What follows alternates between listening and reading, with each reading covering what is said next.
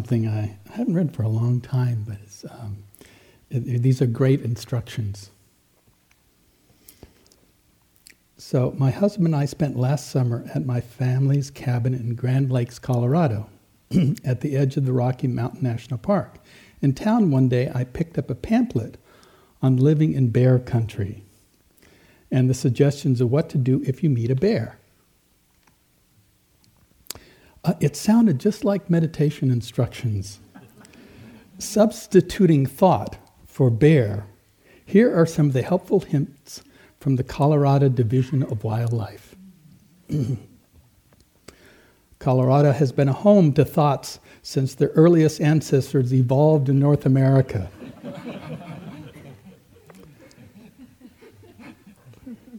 Today, increasing numbers of people routinely live and play in thought country. Learning about thoughts and being aware of their habits will help you fully appreciate these unique animals and their habitat in which they live. What do you do if you meet a thought?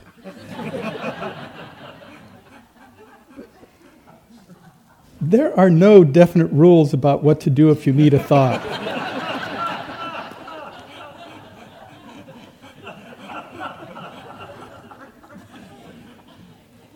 Thought attacks are rare.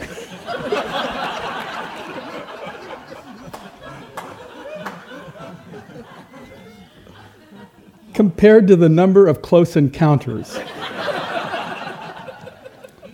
However, if you do meet a thought before it has time to leave your area, here are some, some suggestions.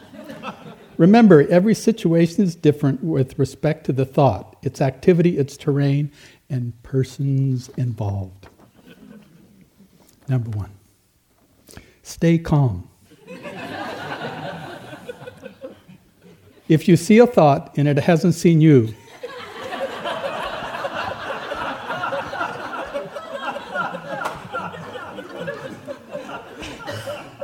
calmly leave the area.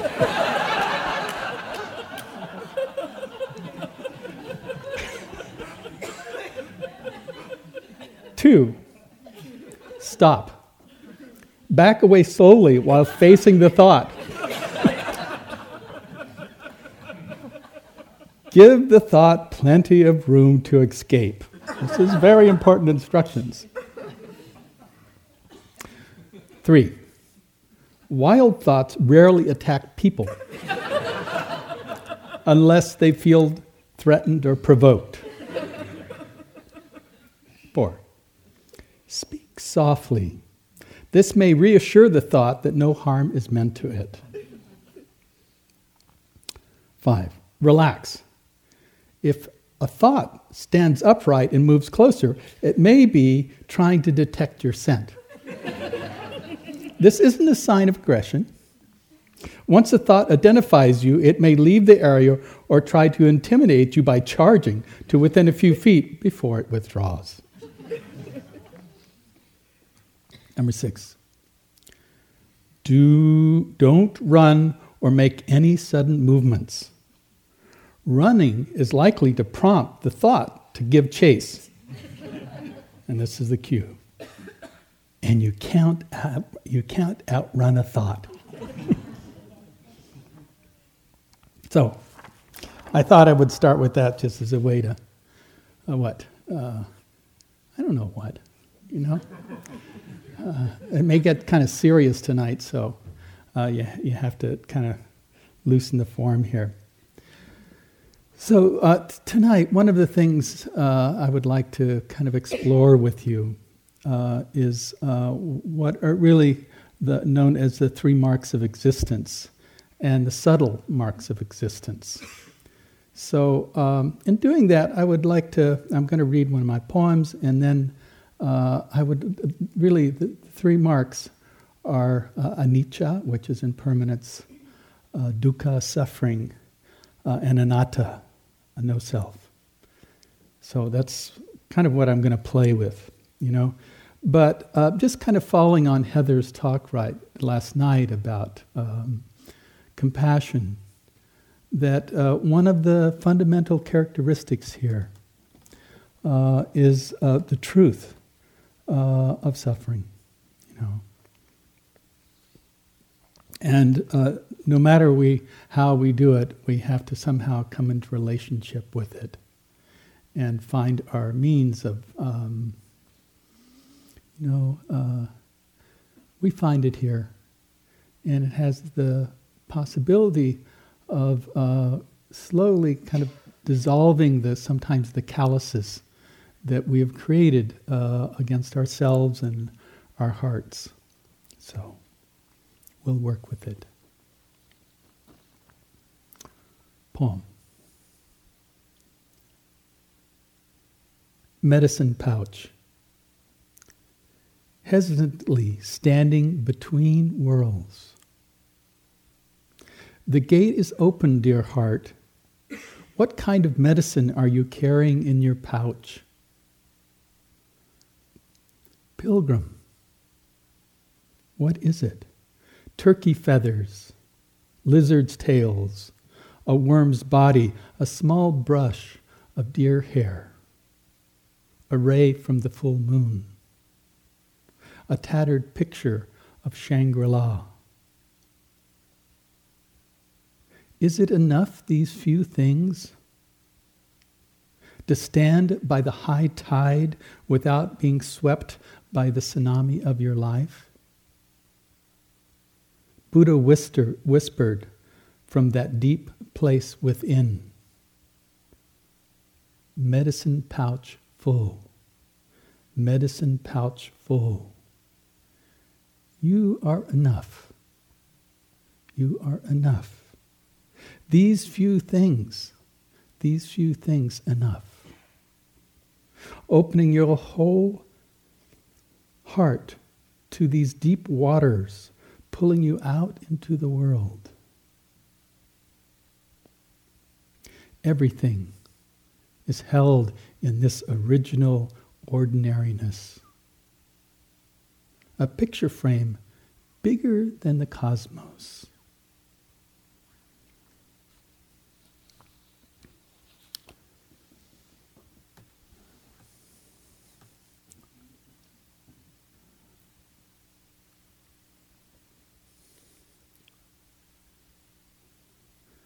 So it's true that, you know, uh, all compounded things, uh, all phenomena, uh, in its nature is impermanent.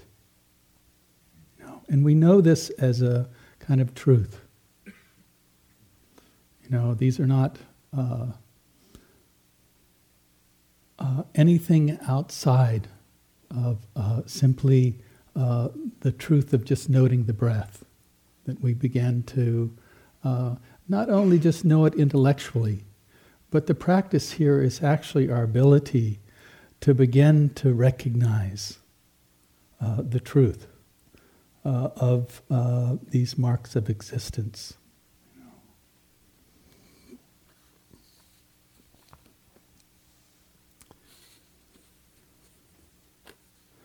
Uh, all tainted and stained states, all tainted and stained states, are painful.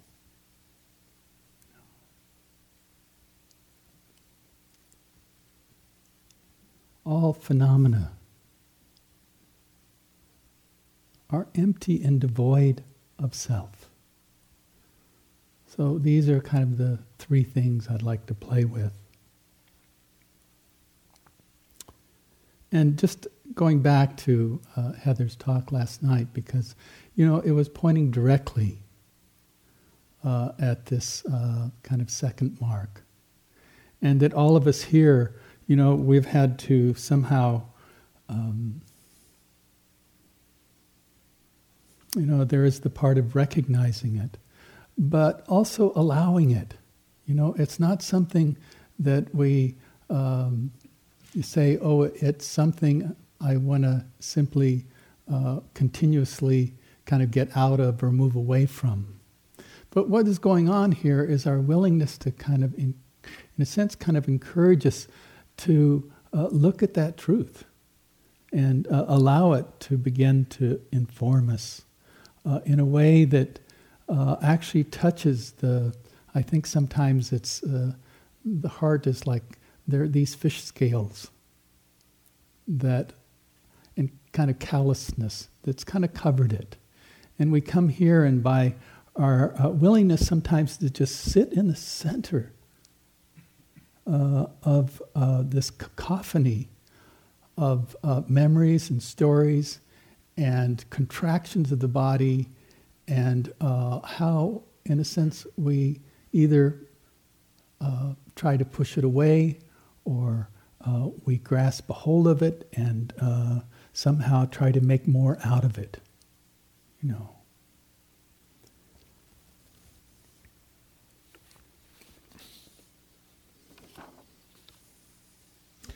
Uh, just from Rumi, the wonders of Rumi. The wound is the place where the light enters you. The wound is the place where the light enters you.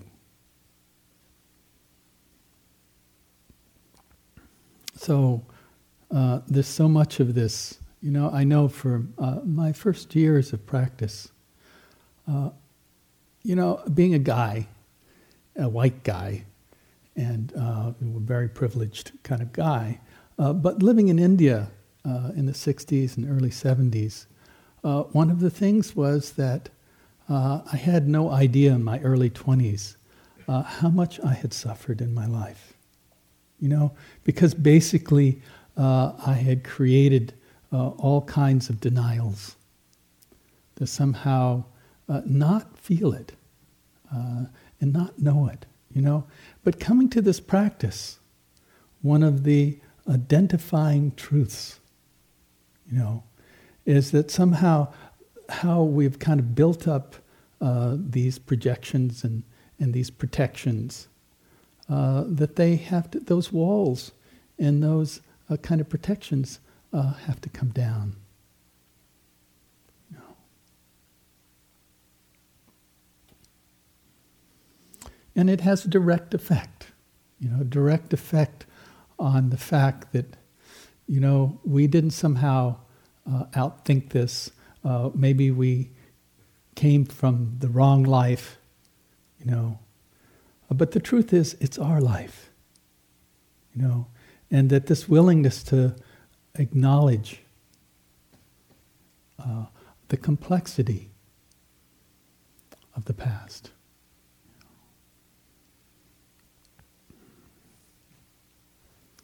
This is from, it's actually letters from uh, William Burroughs to Allen Ginsberg. Whether you like it or not, you are committed to the human endeavor. I cannot ally myself with such a purely negative goals as avoidance of suffering. Suffering is a chance you take by the fact of being alive. I like that. This is uh, another one.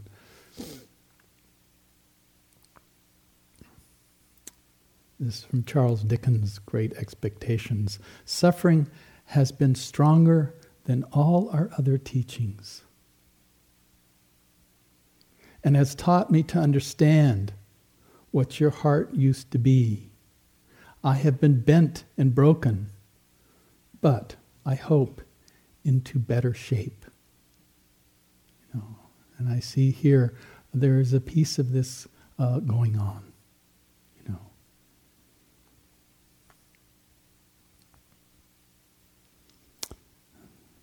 There is an ancient tribal proverb I once heard in India.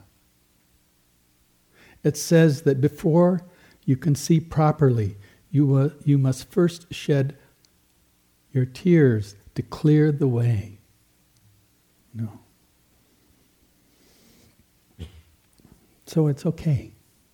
You know, uh, this is just simply acknowledging this uh, universal truth of our willingness to kind of, oh, oh, let me feel this. And it's not to get lost in it or uh, to somehow deny it. It really is kind of a middle way here of dealing with it.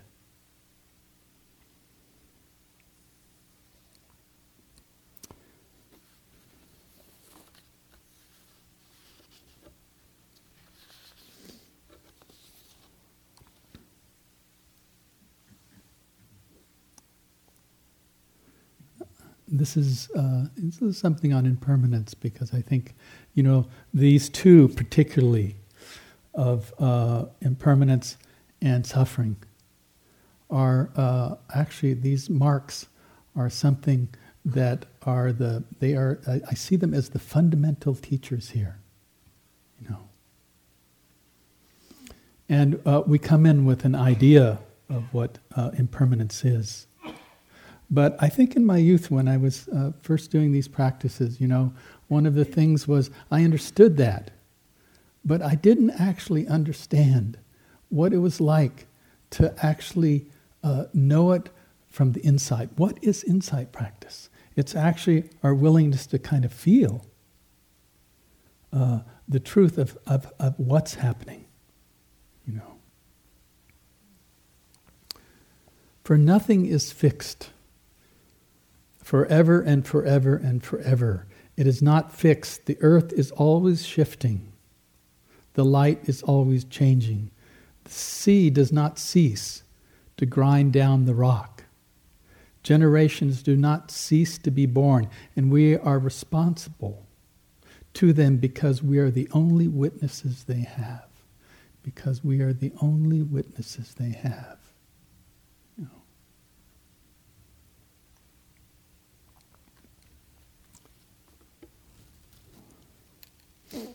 I was thinking earlier of um, this last summer, uh, uh, kind of in the Himalayas, going back to uh, in the early 70s, I uh, lived in a little house in the summers.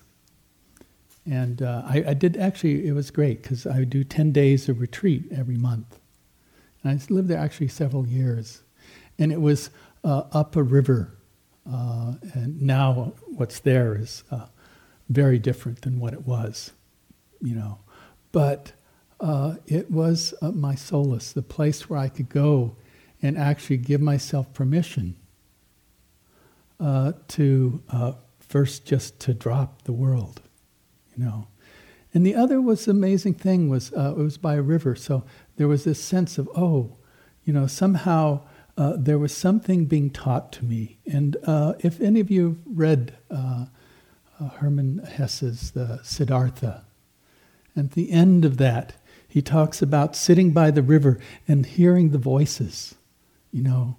Uh, and for me, it was the voices of all, all the stories in the past and what I believed about my family and my system and my schools. And all of it just moving, you know. And eventually, one of the uh, wonders for me was finally, uh, at some point, uh, I went up into uh, maybe two, two and a half hours from there, and I found an old um, herder's cave, you know. And what was so fantastic, in Tibetans they call puk practice, it's cave practice. And I went up there and um, I would sit and one of the wonders of this was uh, it was a marvelous uh, cave overlooking the Himalayas, you know. And um, it was more like an outcropping. There wasn't a lot back in the cave itself. And there was sort of, you could see that herders had come and there was lots of smoke on the ceilings of it. But it also uh, was the vision that somehow, uh, for me, uh, the healing uh, that I needed was simply based on nature. You know, and I think sometimes, yes, there's the nature of that we come here to kind of study and feel ourselves. What's in there? What's going on under this? You know. And I needed somehow the reflection of the outer.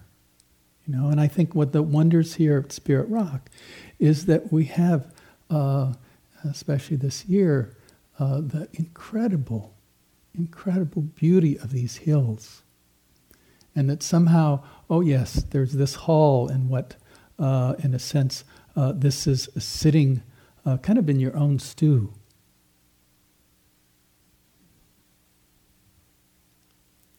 And studying uh, your inner nature of how you happen and that we begin to have, of course, insights into these marks of existence.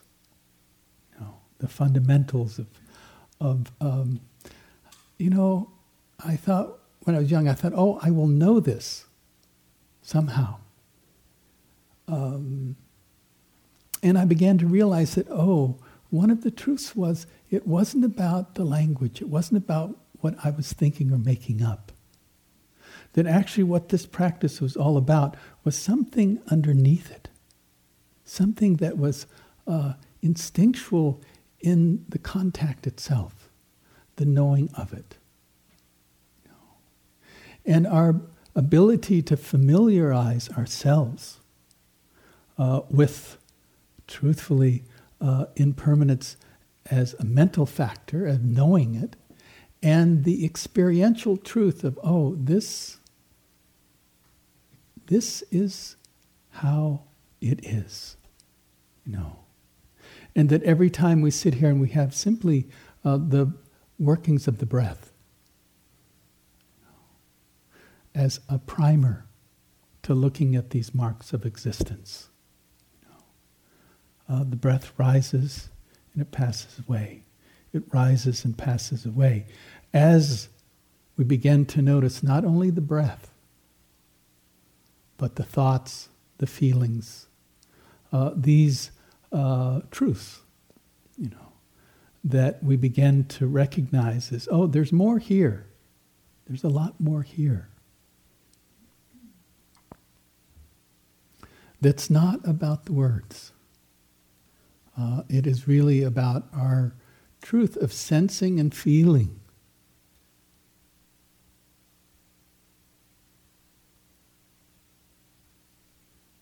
That whatever arises, passes. Whenever I grasp it and I try to somehow manipulate it or do something with it,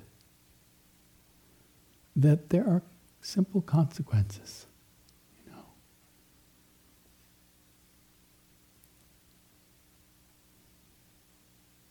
And so we train ourselves over and over in seeing that what we're actually experiencing uh, is not something that is a fixed truth. It's simply uh, this capacity to keep riding on this truth of things changing. You know, I like to think of it sometimes, uh, imagine it, you know, uh, as this pond. And there is this pond that has a, a stream that comes into it and a stream that goes out of it. And that there is a, a, a small um, little bay off to the side. And that bay uh, is very much like Spirit Rock. And we come here to get out of the stream of that flow. Not that it's, a, but the truth is, it's stirring up this muck all the time. And our capacity here is first to come and simply uh, kind of rest in that little bay uh, which is actually you gave yourself the gift to come here. And then what happens? You know, there are all these particles that are uh, constantly uh, kind of churning and out towards the moving of the stream that comes in and goes out, there's a lot. But here in space, there's, it is minimized. And as it's minimized, oh, one of the truths here is we begin to watch the particles slowly begin to settle. And to settle means, oh, I actually know what's going on. You know, I can see this. You know, and I understand that uh, in the stories themselves, in the memories, uh, there is uh, all sorts of uh, sort of maybe a good word would be these jam logs that have to somehow come up to the surface, and they will kind of cause the waters to to. Um, and I hope you don't get them, but they happen. You know, as you settle in, they kind of dislodge and they kind of stir up the waters. And we really look at that as part of the process here of kind of the undoing or the purification process of, of uh, being in this little alcove, this little bay. You know. But the par- particles begin to settle. And the thing is that more they settle, we begin to see more into to the the surface is very much about um, the busyness of uh, our our personality stuff. You know, and it was interesting because the Buddha was not so interested in that. You know, he was actually interested in that there was truths of the commonality, something that was uh, the universal truths and principles. You know, and it was really in this, uh, you know, the recognition uh, in the Satipatthana uh, of uh, this uh, kind of the sati of the dharmas, you know, of the of the universal truths, and he just simply said the four noble truths, the the hindrances and the three characteristics and the six senses and the seven factors. All, the, all these were all about universal principles. And so our job in some ways is we're trying to, uh, those logs that kind of come up the surface and kind of move everything around. Uh, they are finite, by the way. This is not something that, um, uh, when they come up to the surface, actually, why they consider this uh, kind of a purification process. Oh, they come up and uh, those logs kind of move in and go downstream, out into the movement itself.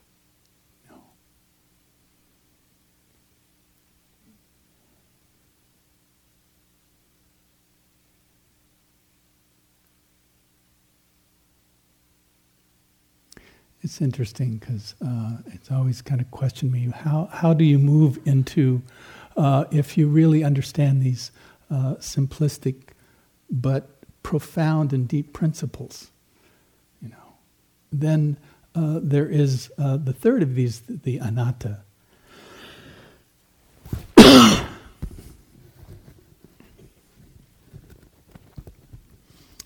and it simply translates as no self.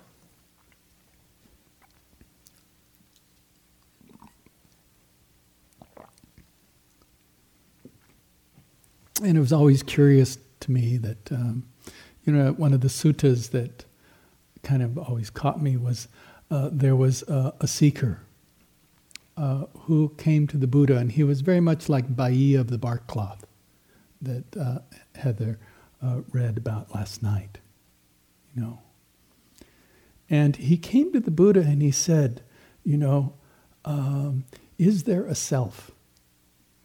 You know, and he had been a yogi for years and a, a great kind of mendicant, you know? And the Buddha wouldn't answer him, you know? And he eventually uh, walked and left, you know? And Ananda, his cousin, then asked him, he said, you know, you know, oh, why didn't you answer him? And he said, oh, I really couldn't. Because uh, if I said there was a self, you know, then he would fall into eternalism, that somehow it was bigger than it was, you know. And if I said there wasn't a self, then it would fall over into a nihilism, an annihilation kind of thing. And so this is why the complexity of this is, is the Buddha wouldn't answer that question. And yet we have to start, in a sense, if these are natural truths and things we can actually see and know for ourselves, then uh, anatta is something in the process of investigation, in the kind of deeping, once the particles kind of settle and we start seeing into these principles, then we begin to see, oh, then, oh, there is this truth uh, that uh, there is not a fixed thing. You know, that actually the all of it is actually moving and churning and changing. And that the self was a relative reality and as a universal truth. But also, you know, we have to look at it as uh, actually, in a sense, uh, there's two sides of it. And one of them is on the surface, uh, there is the relative truth. And that uh, you can't say you don't exist. You get that? It's a relative truth. And so you can actually begin to uh, recognize uh, all the kind of pain and suffering that happens around the relative truth and its history, you know, and its neurosis, you know. But what's also true is to actually, uh, that's in a sense more surface material, so that's the kind of relative reality. But the Buddha was looking at, oh, I'm not going to just look at the surface material. I want to look deep down into how, at the, kind of deep into this pond of seeing really clearly how it is. And I see that there isn't a fixed thing at all. It is simply that, just like the impermanence, that it is something that arises due to causes and conditions. And I began to make this incredible, uh, in a sense, kind of discovery that I can actually let go of all of it, which actually affects the personal. You know. And a lot of what we're doing here is, in a, a sense, kind of uh, in, in the sense of getting deeper into what's here, is that we begin to actually let go uh, of a lot of the relative part, you know, and have insight into the deeper part of uh, that uh, non self, you know, or you could say just uh, uh, how a self arises.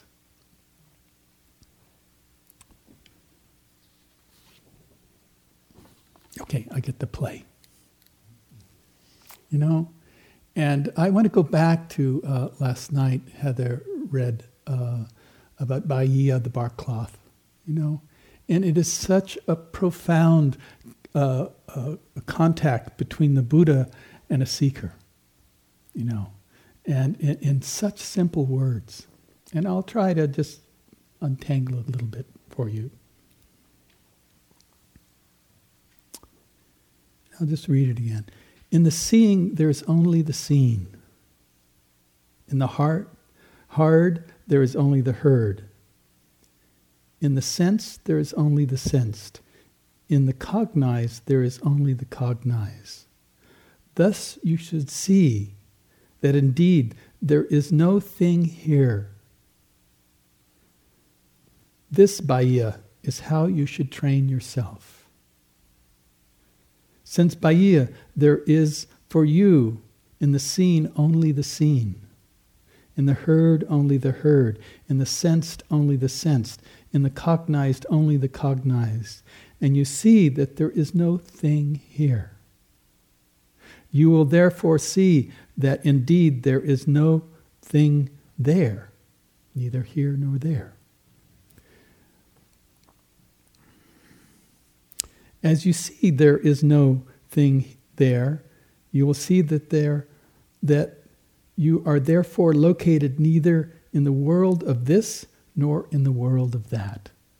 So the relative and the absolute nor in a place betwixt the two. This alone is the end of suffering.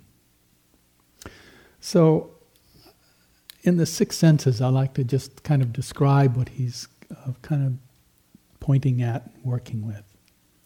So, uh, there essentially, first of all, uh, there is uh, the outer objects, right? Our outer world and we get enthralled and entranced by the outer world. Uh, there, so that's one thing, and they are all in contact with one of our sense doors. So uh, there is the eye, there is the that that smells, the nose, the taste buds, uh, the hearing, uh, the feeling, and the cognizing. Those are the six. And then there is uh, the consciousness. And so there is a knowing that arises. And so that knowing, first of all, Uh, so it's really three in any one of those six senses. There is only three things happening. Know, the knowing of it, that, that the door, and the objects outside. You know. And the idea here is that we begin to, uh, in a sense, uh, recognize or release, first of all, the objects out there. And then I, I like one of the things I'm very visual. And one of the powerful things for me was actually in the walking practice, realizing that somehow the objects, you know, that I would get caught. You know, watching somebody, I look at a tree, uh, you know, that, and I was actually caught in the objects, not in the awareness of where I was experiencing the objects. You know, one of my teachers, the 16th Karmapa, had an eye that was a little funny.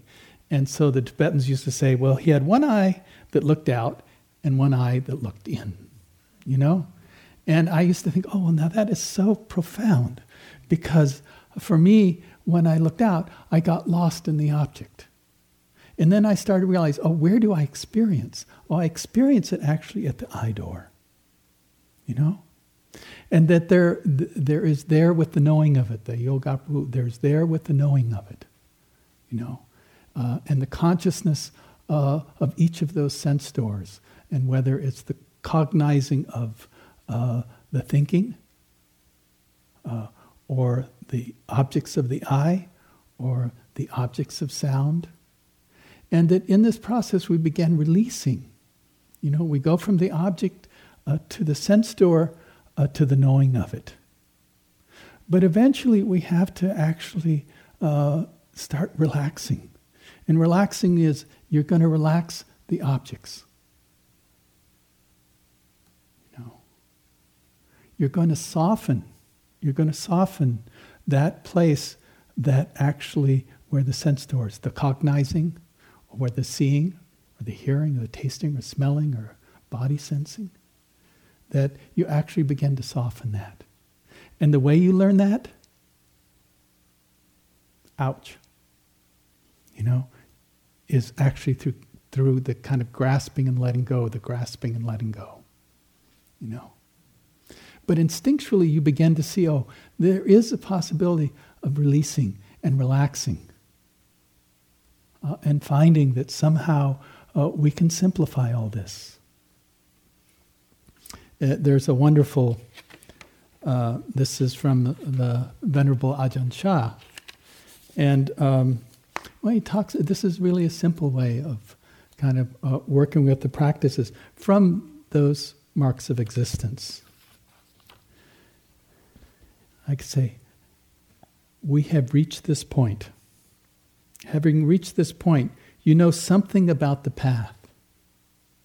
But you must also be able to contemplate sense objects Turn your tranquil mind towards sights, sounds, smells, tastes, touch, thoughts, mental objects, mental factors.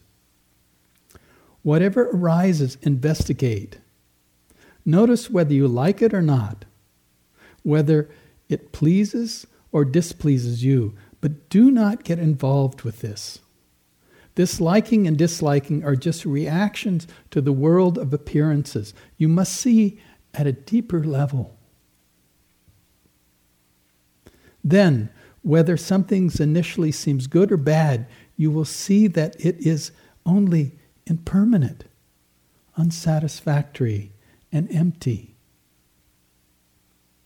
File everything that arises into these three categories, wherever it is good or bad, evil, wonderful, whatever it is, put it in one of these categories. This is the way of vipassana, by which all things are calmed. Before long, knowledge and insight into impermanence, unsatisfactoriness, and emptiness will arise.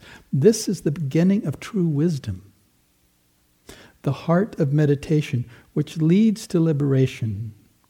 Follow your experience, see it, strive continuously, know the truth, learn to give up, to get rid of to attain peace.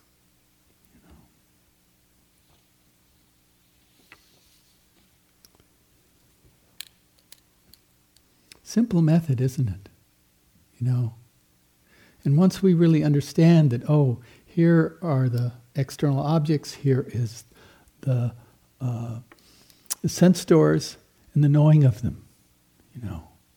And we really begin from that uh, in a sense, oh, I can let go of this and I can know it as uh, one of these experiences, you know.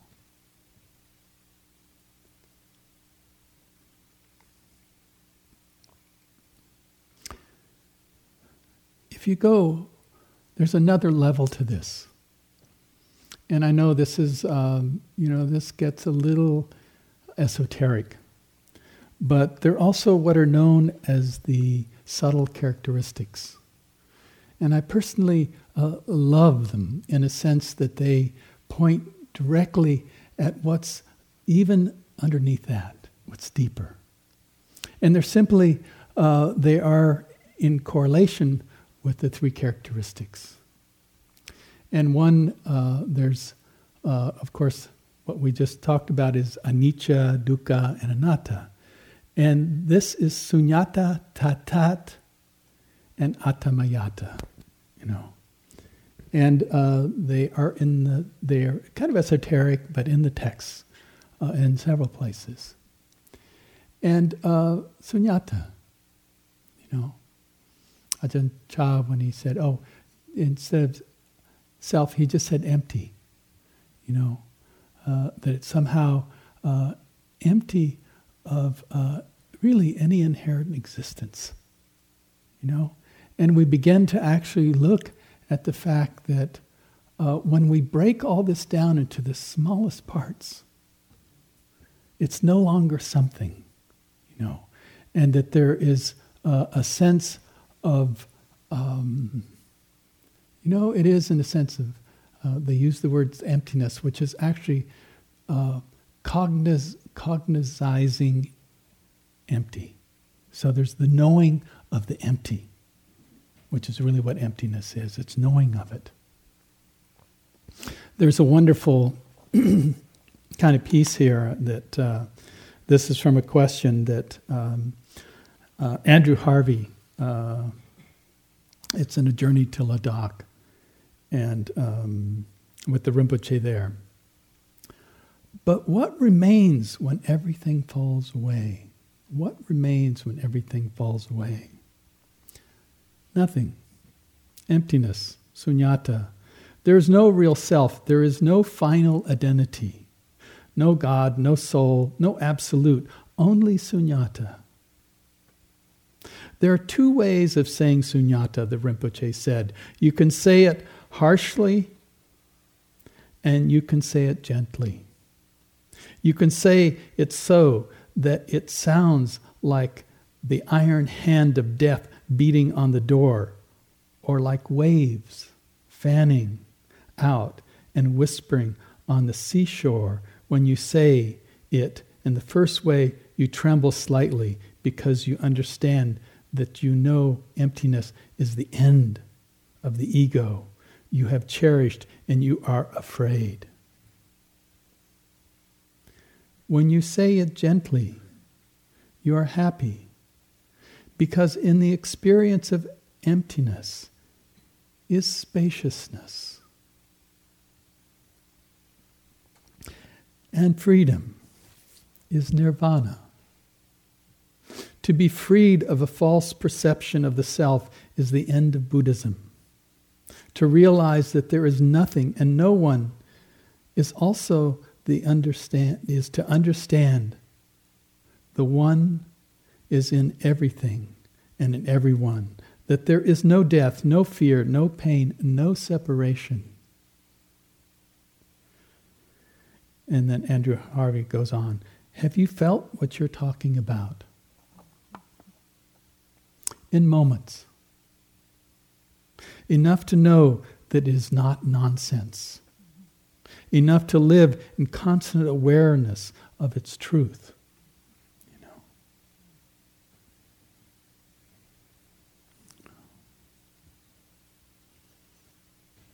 So, all of this can be broken down. You know, we see in kind of molecular science or physics or whatever, uh, what is it that's going on here in the kind of deepest level? And uh, is it all, uh, you know, there are kind of two sides to this. One of them is uh, you can take it down to nothing, no thing.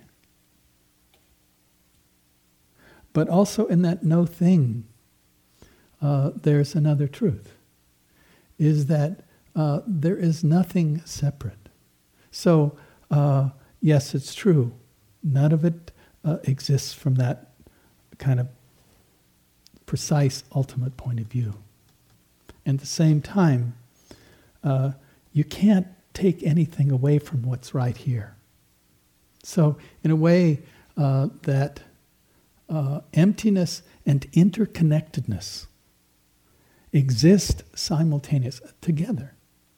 You know, a bit paradoxical, but uh, we have to be able to hold both of these things. You know, because the emptiness is the power, is the fundamental power to let go of all of it. It has no, you know, intrinsic selfness. It has no intrinsic selfness. And yet, there's no way that uh, I can't pick up a molecule and run out of the room and get rid of it. It's actually, this is all connected, you know. And that the illusion or delusion of this was that somehow uh, that the, that what's on the surface of that pond, that separate self, you know, that as it moves and looks clearer and clearer, it dissolves. You know. And yet, it doesn't mean that it doesn't exist. You know. And so Buddhism is paradoxical this way, but we can kind of sit with this truth, you know, and see that. And a lot of times I think the word empty in, uh, in the kind of Western vernacular uh, is kind of tricky. Because in essence, from our view, it means, uh, you know, it's actually saying no. You know, it is, uh, it, it's, you know, it's empty of any inherent existence. Oh, and so we kind of say no. But in the complementary piece of this, uh, there is another word that is part of the kind of this, these subtle characteristics, and the word is tathata. And it simply is referring to it, the translation is suchness or isness. And so empty in some way, it sort of has, uh, can be held as a negative. You know, no, I'm not going to get involved because I know it's not anything that's empty of any uh, kind of truth or inherent existence. Tathata, on the other hand, is suchness. It means, oh, yes, everything is exactly the way it is. You know, and I can say yes to all of this because there was no separateness. That was the delusion that I had created. And so we actually can sit with these two pieces, you know. One of them saying, Oh, I have the power because I know it's not, it's empty of inherent existence. So I know that power is my power to let go. I have that ability to let go. And it is a, it's a fundamental truth and power that you learn here. You have to learn this. You know. And but on the other side of it, when you learn that, then there is the truth of here, of the suchness, the paradox of that. And that somehow in that paradox, um, oh, I'm here, you're here, we're here, we're all together. It's all, it's, it's, I can't change uh, the thing as it is right now. It is, this is it, you know. And that, I say yes. And it also, I think, you know, when Heather was talking about compassion, that when you're saying, when you know that the fundamentals are the power to let go and not get caught up in any of it, or any of the concepts and the, the views of it, you also have this incredible thing of, oh, if there's no self and there's no separateness, then you are me and I am you. You know, and we're all together in this. And there is some way that um, when I recognize that, then this thing, compassion.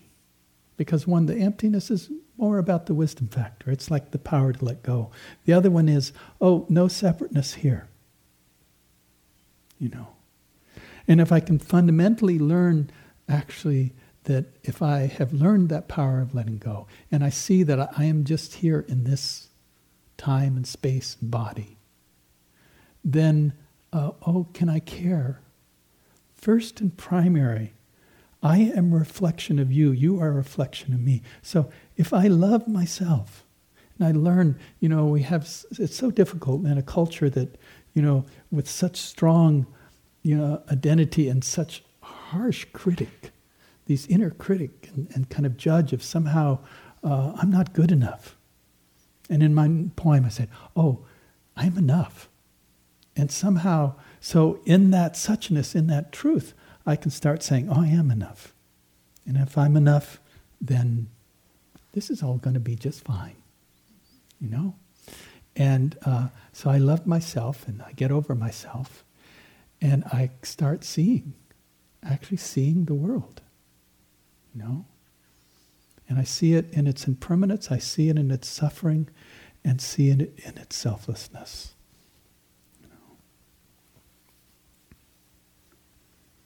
So,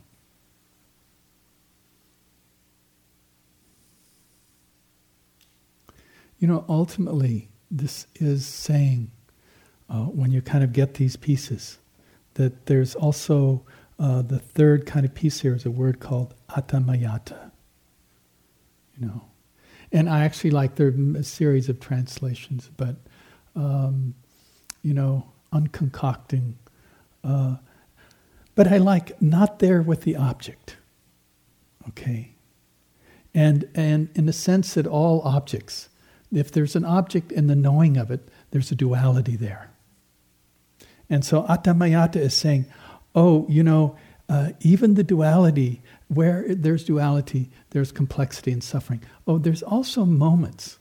There is moments. And you have had these moments, you know, where actually nothing is happening.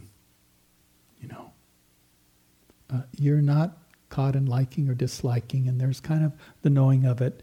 And uh, it's not something fancy, it's actually the most ordinary thing, you know. But its foundation is that it has a sense of peace, you know. And you could call it, you know, you could call it just momentary nirvana. That's good, you know. It's fine to have that. And it exists. And that uh, we begin to say, oh, I've kind of seen the workings of all this. And I'm choosing, uh, I'm actually choosing uh, not the this and that, but actually uh, I'm not choosing. And that there is a sense of, um, you know, peace and ease uh, that inherently exists uh, and that we become more here we bec- we're actually become more and more familiar with that peace and ease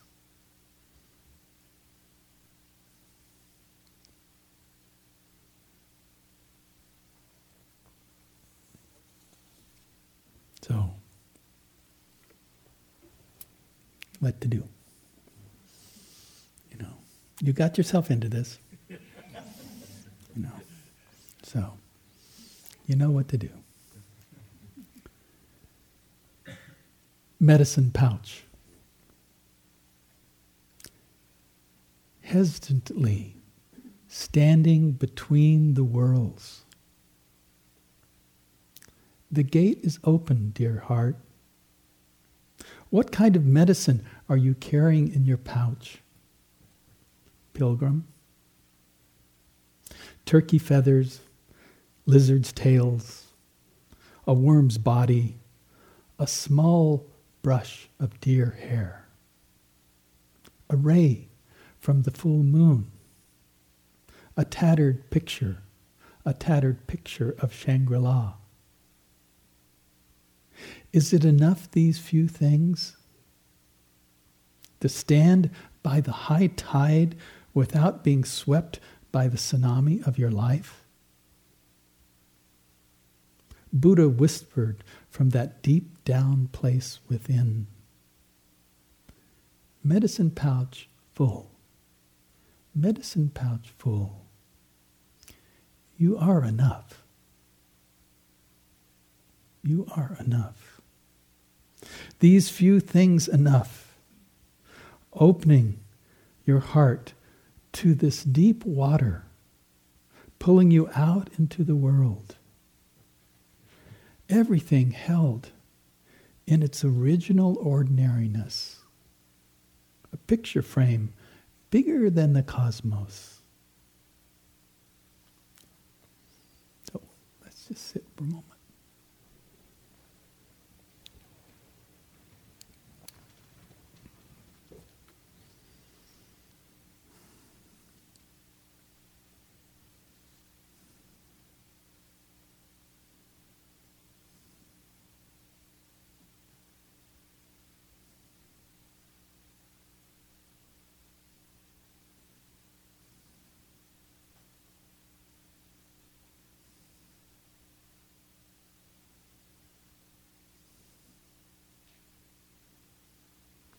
May the particles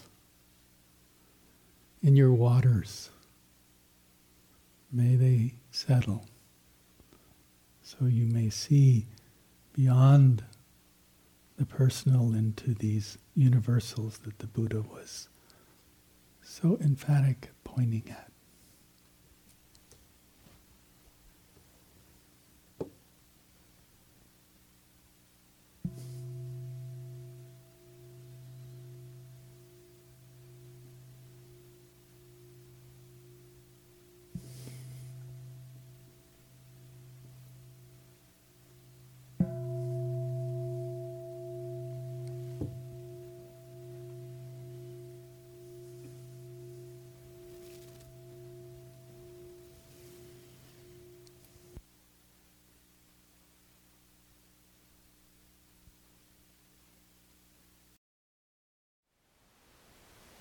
Thank you for listening.